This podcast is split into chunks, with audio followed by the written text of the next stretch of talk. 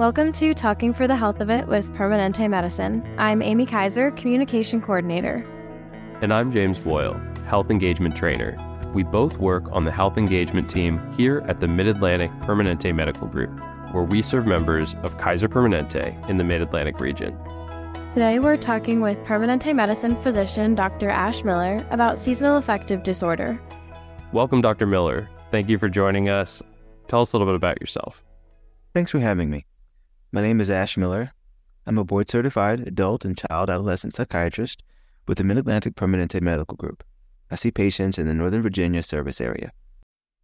With the winter months bringing along shorter days, it gets dark earlier, and a lot of the country has colder, less enjoyable weather. Often we start to feel effects emotionally due to those factors. So we're interested in hearing more about seasonal affective disorder and what it is and how we can combat it. So uh, would you mind starting us off by defining what is seasonal affective disorder, or S A D? Yeah, thanks, Amy. Happy to do so. So I think probably, the, for me anyway, the best place to start when thinking about seasonal affective disorder is just really thinking of it as a component of any other mood disorder, um, particularly depression uh, or bipolar disorder. It's not really its own distinct entity. And uh, it's it's really distinct from the winter blues, which is not, you know, of course, uh, um, a mental health disorder. It's something that many of us get uh, this time of year. Probably, I would say most people at some form uh, will get some type of winter blues. Seasonal affective disorder itself is probably somewhere under around, um, well, both the component that is um, part of depression or bipolar disorder is under about ten percent of the population that are really going to be uh, getting this component of, uh, of of these types of mood disorders. But you know, it's still something that affects, when you think about ten percent of people, right? It affects millions of people um, in, in the country here, of course, I would imagine across the world. And so it's something that we definitely want to take seriously. Could you say more about how S A D is different from things like winter blues? Seasonal affective disorder is different from some winter blues in, in the sense that they're, one is more of a mental health disorder that we're going to have treatment for, that we're going to have overwhelming functioning and symptom symptom components that will possibly need to be addressed by some type of therapy or uh, or medication, whereas winter blues is really something that we're probably just going to have to find ways to cope with or just wait to, to kind of get through this, this time period and keep pressing on. Um, so we think about them, you know, winter blues, mild, um, not that many concerns, not overwhelming concerns for our function or our symptoms. And a seasonal affective disorder is a component of a mood issue, then that's going to be something where it's going to be a moderate or severe symptom burden and moderate to severe functioning burden. And that, I think, is a, the distinct difference between the two. What are the causes of seasonal affective disorder? Why does it happen? Yeah. So when you think about the winter or, or fall, um, when we're going to see the overwhelming component of seasonal affective concerns, all right, we're going to see less sun, uh, less warmth, um, less of an opportunity to really move our bodies, get vitamin D, do a lot of the things, uh, socially engage, right, with with others, do a, a lot of, of things that will naturally improve our mental health and our sense of well-being and our connectedness. And so that's definitely one uh, big factor. I think another thing to think about too is that maybe, you know, temperament, right? Some people who are maybe a bit more likely to be having difficulty with, with finding the, the positive things, right? Or, or being a little bit more of a worrier. Those types of things are, are going to be uh, folks who are more likely to have seasonal affective disorder or will definitely need some some treatment or or just some recognition of finding ways to support it. And, and by the way, keep in mind, right, this is a component of of major depression. This can be a component of, of bipolar disorder. So anyone who has a risk factor for those concerns potentially have uh, seasonal affective disorder as well. What are some ways a person could recognize seasonal affective disorder in themselves?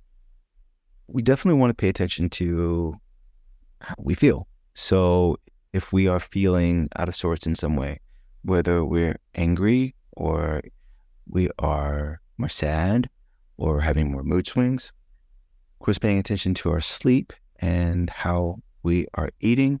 There's a lot of evidence to support with seasonal affective disorder. We'll see people eating more and sleeping more, difficulty managing our day-to-day activities, and just uh, our, certainly our, our our ability to get along with our family, our friends, coworkers, community members, as much as seeing those relationships suffer.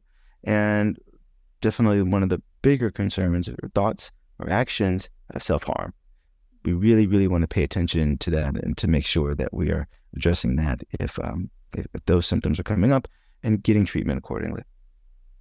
How might someone recognize symptoms of seasonal affective disorder or seasonal depression in others in their life, such as uh, their friends or family?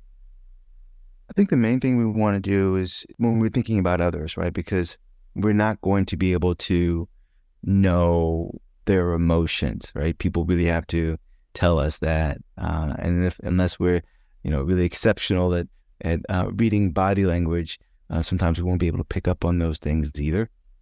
So I, I think the best thing to do is look at how someone is, are they interacting with you? How you see changes in behavior. People Uh, are more distant. Um, maybe you're seeing some small changes in, you know, kind of hygiene, um, or you're, you're seeing them being really saying, I'm tired when you ask about everything and they're kind of short, I'm just tired, or not really wanting to do the things that they used to do.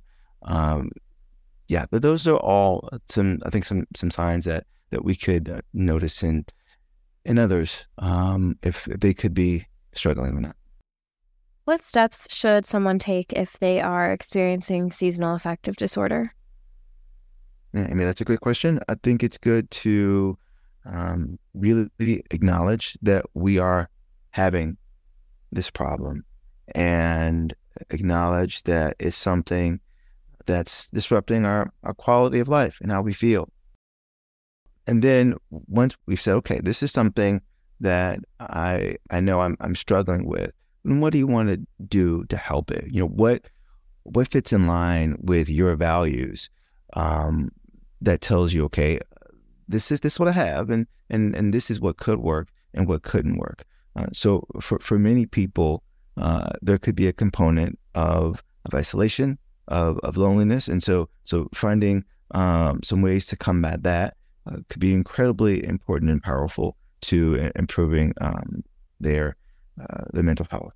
I think we have to take small steps to find ways to be connected to others around us.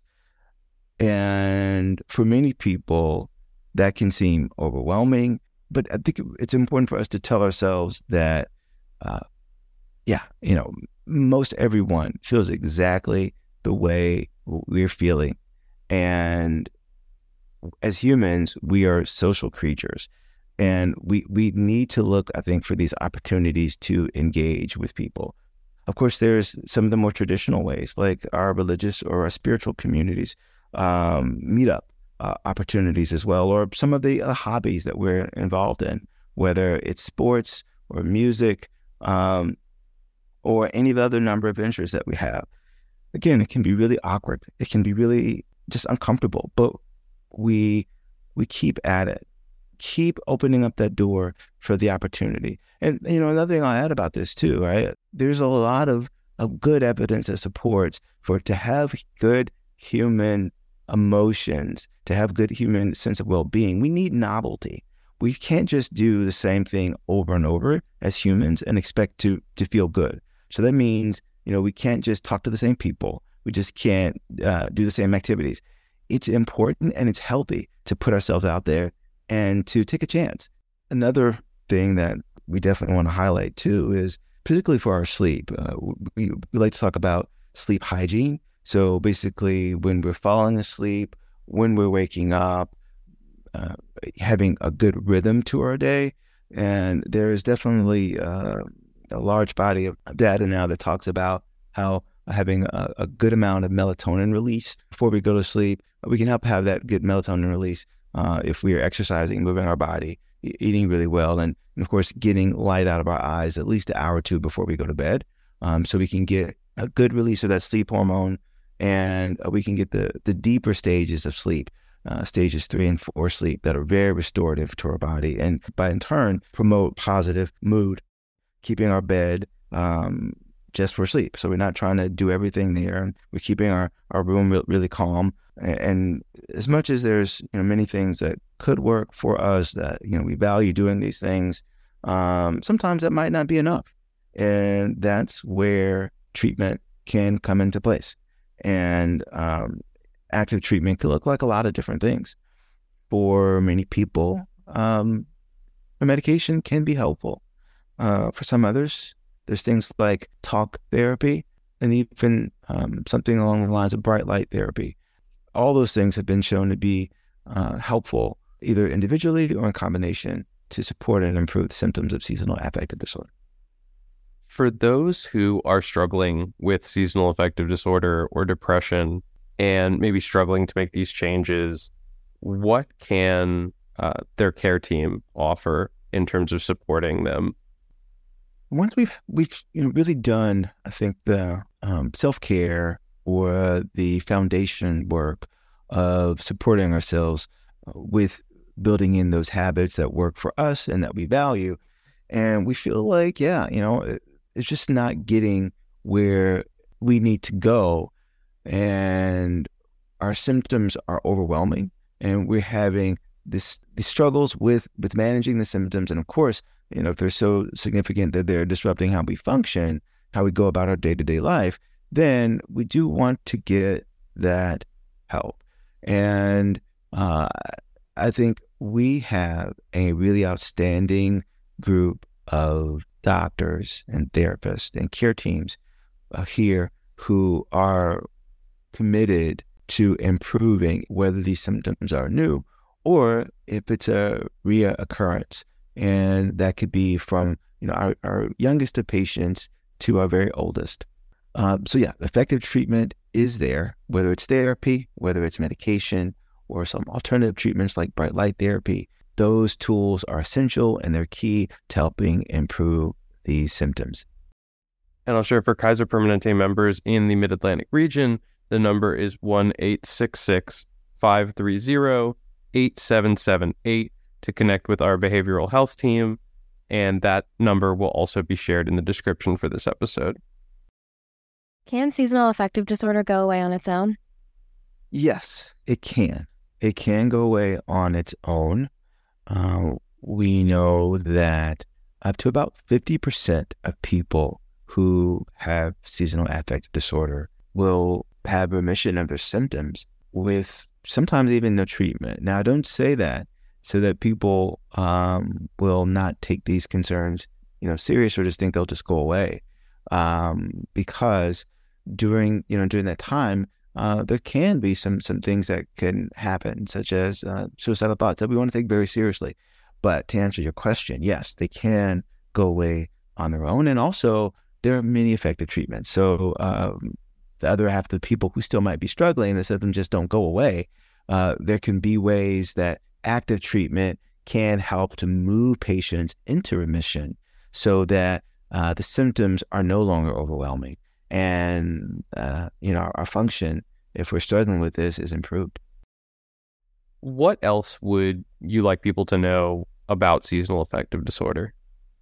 I really, when I'm thinking about any type of mental health concern, as a psychiatrist, and by the way, I don't, I, I'm a psychiatrist, but I really like the term humanist, because I think suffering and, and managing our emotions is such a human experience.